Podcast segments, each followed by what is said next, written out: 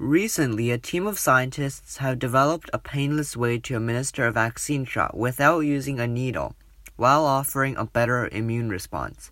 The team 3D printed a vaccine patch that is only one square centimeter in size. The special thing about this tiny patch is that it contains 100 microneedles that are only 700 micrometers long, just long enough to penetrate the skin and deliver the vaccine. The researchers have tested this patch on mice, and they found that the patch generated antibodies 20 times higher than a traditional needle shot after three weeks and 50 times higher after a month.